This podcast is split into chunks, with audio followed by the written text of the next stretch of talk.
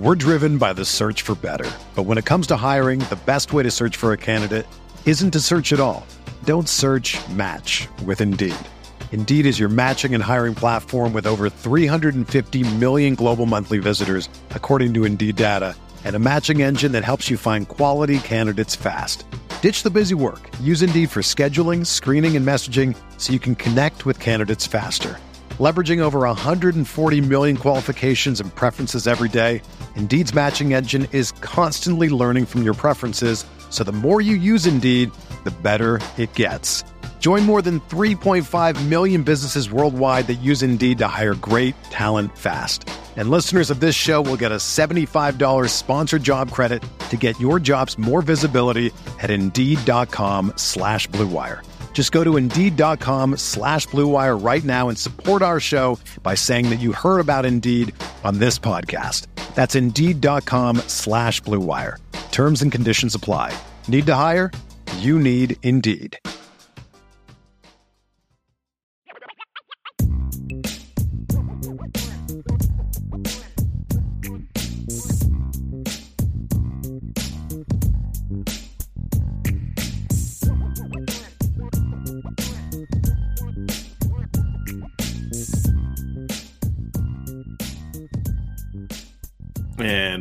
Back. Notre Dame fans, Irish Breakdown Nation, IB Nation, we're back for another look at this matchup between Notre Dame and South Carolina in the Gator Bowl. Ryan, we've talked a little bit about it. We haven't spent as t- there's just been so much going on. We haven't been able to spend as much time as I, I wish we could have with recruiting and just all the other the different things going on. But man, I really am excited about this game. I fly out tomorrow. My flight got canceled. I had to reschedule. I fly out tomorrow. I'm excited to get down there and be there for this game because you know I, I, somebody on the message board today said, "Oh, you know, bowls are dead," and and I don't really care. I'm thinking about that.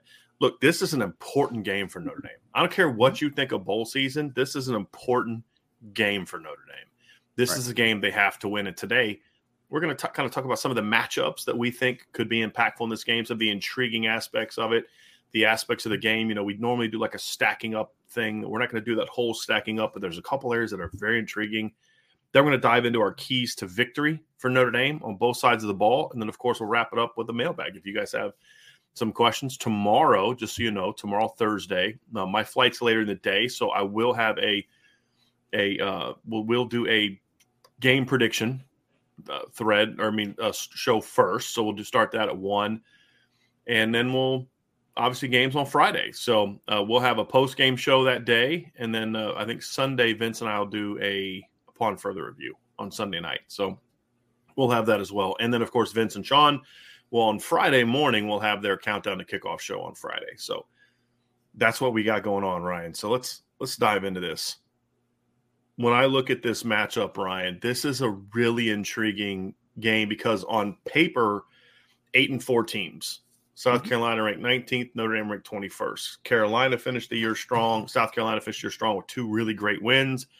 Notre Dame lost their last game, but still, I think, finished the season well because they won five of their last six. These are two teams that that have a chance to go into this offseason with much needed momentum under young coaches. Obviously, Shane Beamer's in year two, I believe, at South Carolina. Yep. Marcus Freeman in year one. They're both younger guys. There's a lot of that on, on paper that looks similar, big picture, but they're two very different teams that got here in very different ways. Mm-hmm. And I think that's the thing that makes this matchup intriguing is is their their their resumes are similar, but these are two very different teams, and it's going to create for I think different contrasting styles. The only thing they really have in common is great special teams. They're both great on special teams, which you would expect from a a, a team coached by the the uh, the uh, child of Frank Beamer, right? I mean, you know, you kind of expect that. He might not be invited to Thanksgiving dinners if he didn't have great special teams anymore, family dinners. But Ryan, that's the thing that's intriguing is that this these are there's so many big picture things that are similar, record ranking and all that. But man, these are two really different teams that can kind of create some really intriguing matchups in this game. We're driven by the search for better. But when it comes to hiring, the best way to search for a candidate isn't to search at all. Don't search match with Indeed. Indeed is your matching and hiring platform with over 350 million global monthly visitors, according to Indeed data, and a matching engine that helps you find quality candidates fast. Ditch the busy work. Use Indeed for scheduling, screening, and messaging so you can connect with candidates faster. Leveraging over 140 million qualifications and preferences every day, Indeed's matching engine is constantly learning from your preferences, so the more you use Indeed, the better it gets. Join more than 3.5 million businesses worldwide that use Indeed to hire great talent fast. And listeners of this show will get a $75 sponsored job credit to get your jobs more visibility at Indeed.com slash BlueWire. Just go to Indeed.com slash BlueWire right now and support our show by saying that you heard about Indeed on this podcast. That's Indeed.com slash BlueWire. Terms and conditions apply. Need to hire? You need Indeed. Hey, it's Kaley Cuoco for Priceline. Ready to go to your happy place for a happy price? Well, why didn't you say so? Just download the Priceline app right now and save up to 60% on hotels. So, whether it's Cousin Kevin's Kazoo concert in Kansas City, go Kevin, or Becky's Bachelorette Bash in Bermuda, you never have to miss a trip ever again. So, download the Priceline app today. Your savings are waiting. Go to your happy place for a happy price. Go to your happy price, Priceline. Yeah, I, mean, Notre Dame is facing off against a team that just had a really nice end to their season, right? And we talk about, I mean, beginning of the year. I, I mean, I wouldn't lie. There was a few moments in the beginning or middle of the year where I was kind of like, eh, not sure if Shane Beamer's the dude. You know, like I'm not hundred percent. And then he comes in the last two games of the season and they dominate Tennessee and then they beat Clemson, obviously in the rivalry game in the in-state rivalry. So they're all they're trending in a very good direction.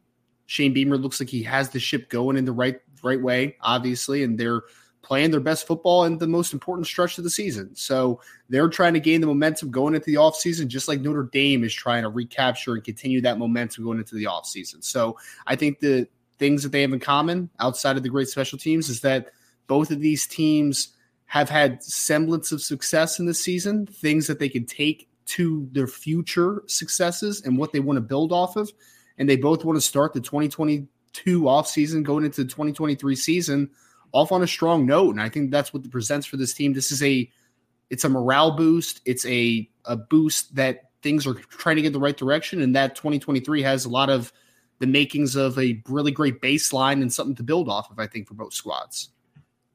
Now, here, let's dive into the other aspects, Ryan. We get into the nitty gritty where they're not similar, and that is pretty much in how they go about their business. I mean, they're different structural teams. Offensively, they're diff- they're structured very differently. Defensively, their strengths yep. of the personnel is different. The weaknesses of their personnel is different. There's the biggest one for me, Ryan, when you break these two teams down, and, and we'll get we'll get into specifics of this as well during the during the keys to victory because these are both going to be important keys. Is but you look at Notre Dame, and it's a strong running game.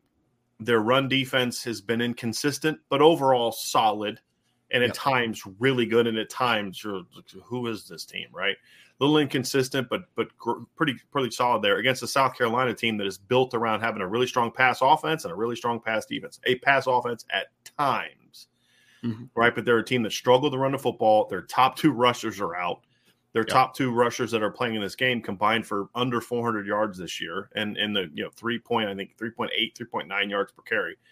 And then of course their their rush defense gave up over 200 yards like what like five or six times this year.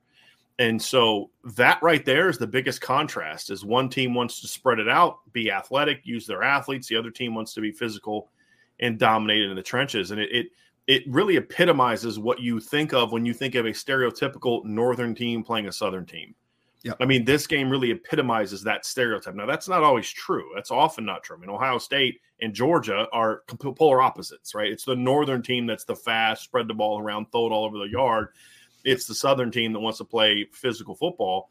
But you know, when you look at just the athletes and the and the kind of the way the game has gone, this is a stereotypical north versus south battle in, in, in college football. One team is big, physical, wants to run it. The other team is smaller they want to use their athleticism to their advantage, and that that is going to be a big part of this game. Is which one of those two wins the day in this matchup, Brian? Yeah, it, it, and I, I, feel like Notre Dame has had a few of these matchups this year, Brian. Like you think about the Ohio States that you mentioned already against North Carolina. Like they've had some of these games where their profile and their philosophy is just polar opposite to who you're playing. And I think that it's an interesting conversation always when those two things align when you have such a polar opposite opponent is that something has to break at some point, right? It's like their strengths are going to take over or your strengths are going to take over. And that always happens. You know, there's always a breaking point in a football game. So being able to see just how these two teams match up and the fact that they're so differently, I'm looking forward to seeing which team's strengths, Notre Dame's or South Carolina's, which one of them rise to the top and are the biggest kind of separator between the two teams because I think that that is going to be the one that wins this football game is the ones that strengths shine a little bit more than the others. So I, would love the matchup of polar opposites because I feel like at some point something's got to break. You know, a strength that you have is going to be something that lets up a big play. A strength that they have is going to let up a big play, and you have to see which one of them obviously lasts and is kind of playing the long game a little bit. Right. Well, I think you see right here, Ryan. I mean, we, we, pulled up. You know, this is from the article that we that we did, the stacking up article, and you'll see this is the Notre Dame rushing offense against the Clemson or Clemson. That's another thing they both have in common is they both beat Clemson this year, but against the South Carolina rush defense, and and and you see it right here. I mean, Notre Dame is a, a team that ran the ball well for most of the season, and even here, Ryan, these numbers are a little bit mis- misleading because Obviously, Notre Dame didn't run the ball well the first three games of the year, but in their last nine games, they averaged 204.4 yards per game. Yeah. Right. And that's going to make for an intriguing matchup. We'll get into the specifics of how Notre Dame can run the ball or not. But then you see on the other side of the ball, and they don't run the ball very well either. And the only time they really ran the ball effectively this year, South Carolina, was when Marshawn Lloyd was healthy. He averaged like about 5.2, 5.3 yards a carry. Very talented back, former five star kid but he's obviously been banged up all year, and now he's in the portal and not going to play in this game. It got so bad at one point they had to put their tight end Jaheim Bell at running back. and he did okay. I mean, when you consider for a tight end, and now he's gone too, and, and so he's in the portal. He's headed to Florida State. So I think these numbers right here are just really just staggering when you look at it. And I think this is a key right here is for a team that does as much movement as South Carolina does uh, on defense and does as much attempts to penetrate and play downhill, they don't create a lot of negatives. Yeah. And and so that's one of the interesting things, and Notre Dame is limited. That's going to have to continue to hold true in this game. But this is just, and they give up a lot of negatives on the other side of the ball, which is very interesting. Now, one of the intriguing aspects of this matchup is is that South Carolina will have a different play caller. They haven't said who that is because coaches live in this fantasy world, like things like not telling people who are going to call plays is somehow going to be this big mystery that just means you're going to win the game. Like, look, you are who you are. We know who your personnel is. We know who the coaches you hired. They have track records, you know, but yep. eh, whatever. It is what it is. But they will have a new play caller for this game, but their personnel doesn't doesn't change for the better with going into this bowl game than what it was in the season, right? So the the battle in the trenches will be key to this game. And then the other aspect of it that's very intriguing is – you know, this is a South Carolina team. I know you guys talked about it yesterday that that was a pretty good pass defense, and their pass defense, even though they were very susceptible to big plays, which we'll get into later in the keys to victory, but they were also created a lot of uh, mistakes in the pass game, and that was one of the things that that made me think they might actually have a shot against Tennessee was the fact that they do create some disruptions in the pass game. And then, of course, they're going against a Notre Dame offense that hasn't been very good throwing the football all year. So it's like polar opposites on that side of the ball and that matchups. And so that's a, another aspect that makes us which struggling aspect of these two teams steps up and plays well. Will it be the South Carolina rush defense, the South Carolina rush offense? the Notre Dame pass offense, like which part of it is going to be key? Because in a game like this, Ryan, where you do have two pretty evenly matched teams, you know, where their strengths are similar in regard to they're good at doing this, the other team's good at doing this. The both of their strengths are similar. South Carolina's pass offense, when it's good, it's really good. When it's off, mm-hmm. it's not good. That's the same as the Notre Dame rush offense, right? I mean, mm-hmm. last nine games, he talked about they averaged over 200 yards, but they had three games or two games down the stretch where they were held under 100 yards, you know, rushing. So very inconsistent, just like the South Carolina pass offense. So it just continues that whole trend of these are very similar teams. They go about it differently, mm-hmm. but the results are the same. So, I mean, that's that's the fun part about this, Ryan, is which aspect of the team that is a strength plays like it, right. but the outcome could ultimately be determined by which team's weakness isn't a weakness in this game. I think that more than even the strengths could be a big part of who wins this football game. Well, I, I, think it's it's really interesting too when you talk about the styles of the two teams too, Brian. Like obviously Notre Dame is built off of the ability to run the football and to be a little bit methodical offensively, right? Like they're not a big play team, at least they haven't been for the majority of the season. So they're a team that is built off of long sustaining drives, chewing up clock, controlling the tempo.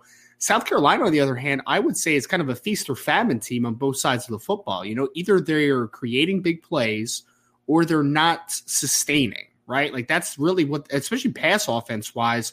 I mean, Spencer Rattler is not the type that's going to go, you know, a 10 play drive, go eight for eight for 90 yards and a touchdown, right? Like he's going to go four for five and hit a 50 yarder for a big play during that drive, right? Like that's, they're, they are, they're, their only sustaining factor offensively is that they have a, they have an opportunity to create some big plays at times. So Notre Dame is, I would call a methodical type of team not incredibly explosive. At least they haven't been up to this point.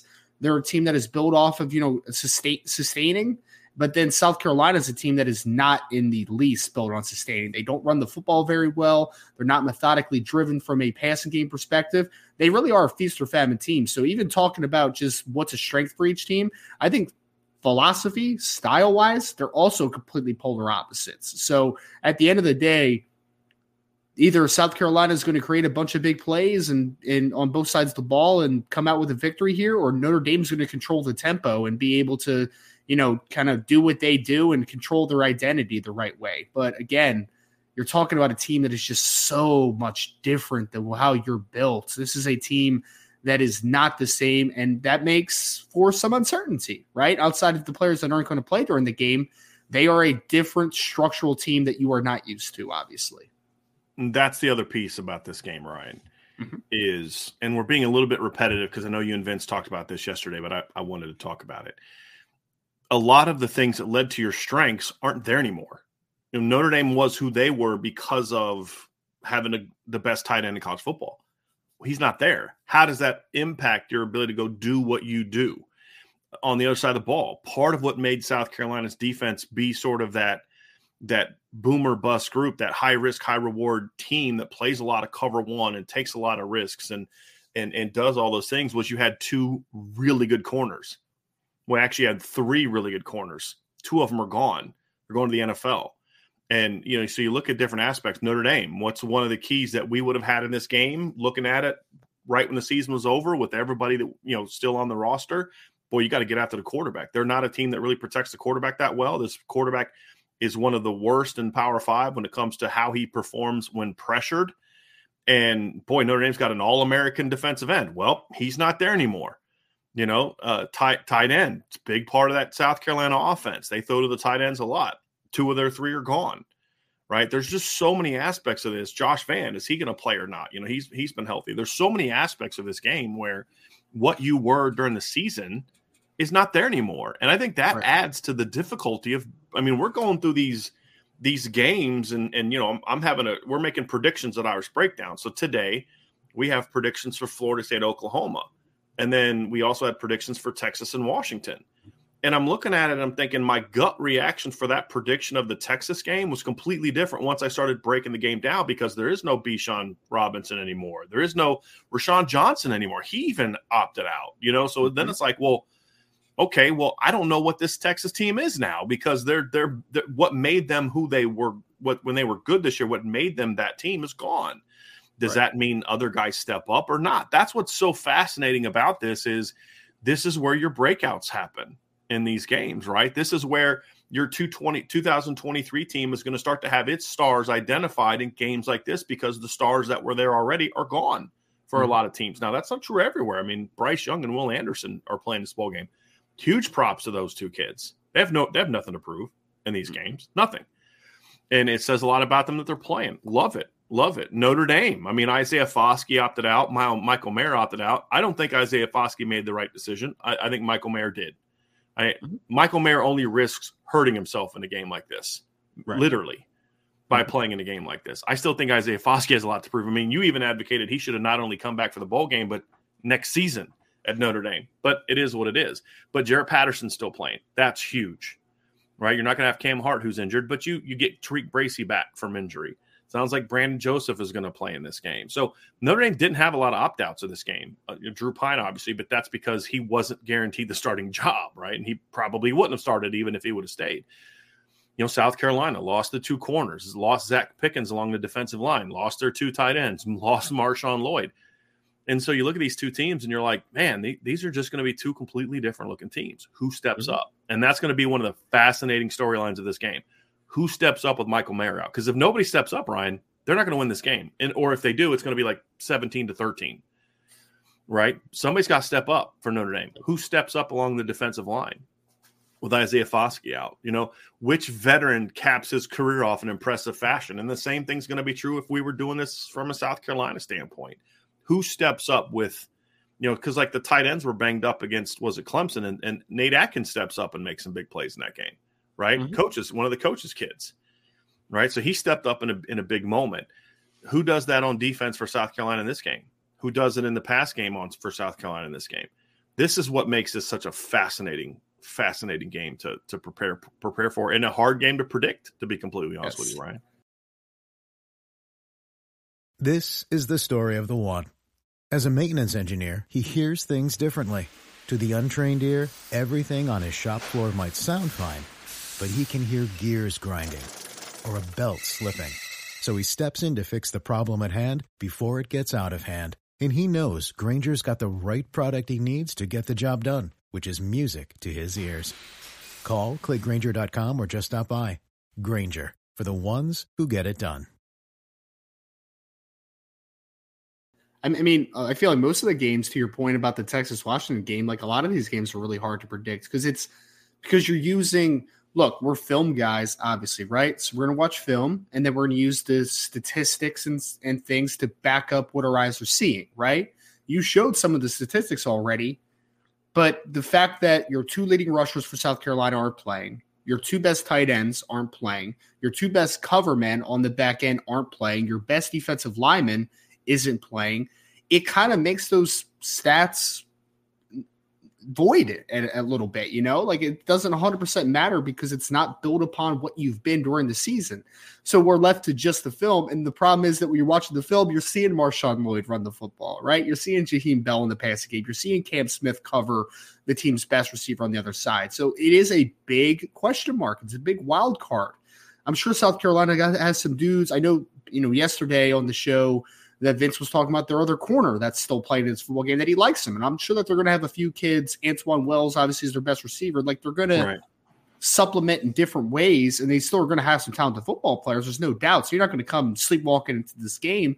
It's just so difficult to predict right now what a team's going to be. You know, like we talked about Notre Dame for a couple weeks, Brian. It's like, okay, you don't have Michael Mayer, but that gives you the opportunity for Tobias Merriweather right. back healthy, Deion Colzie. Bingo. Right. Be it like so the, the passing game is going to look different, but it can still be really successful. It's just going to be different. Different isn't always a bad thing. Right. It's just difference. Right. But the fact is, is that you're playing with two teams here in this bowl game that you're not 100% sure what their identity is. You're not sure mm-hmm. who they are as a football team. You know, South Carolina won their last two football games against two pretty good football teams in Tennessee and Clemson, but again, they're not 100% the same team that they were doing those games as well. So it's going to be fascinating to watch just how much different they look or how much they stayed the same and that they just have guys that step up a little bit.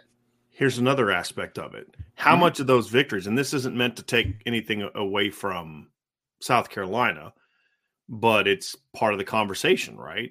How much of those wins were about them playing well, which to a degree it was, and then how much of those wins were about those teams not playing well? You know, they beat South Carolina by one point in a game where their starting quarterback went eight of 29. Eight of 29. You know, if Cade Klubnik gets put into that game and plays the way he did in the ACC title game, South Carolina is seven and five, and Notre Dame's got a different opponent in this game.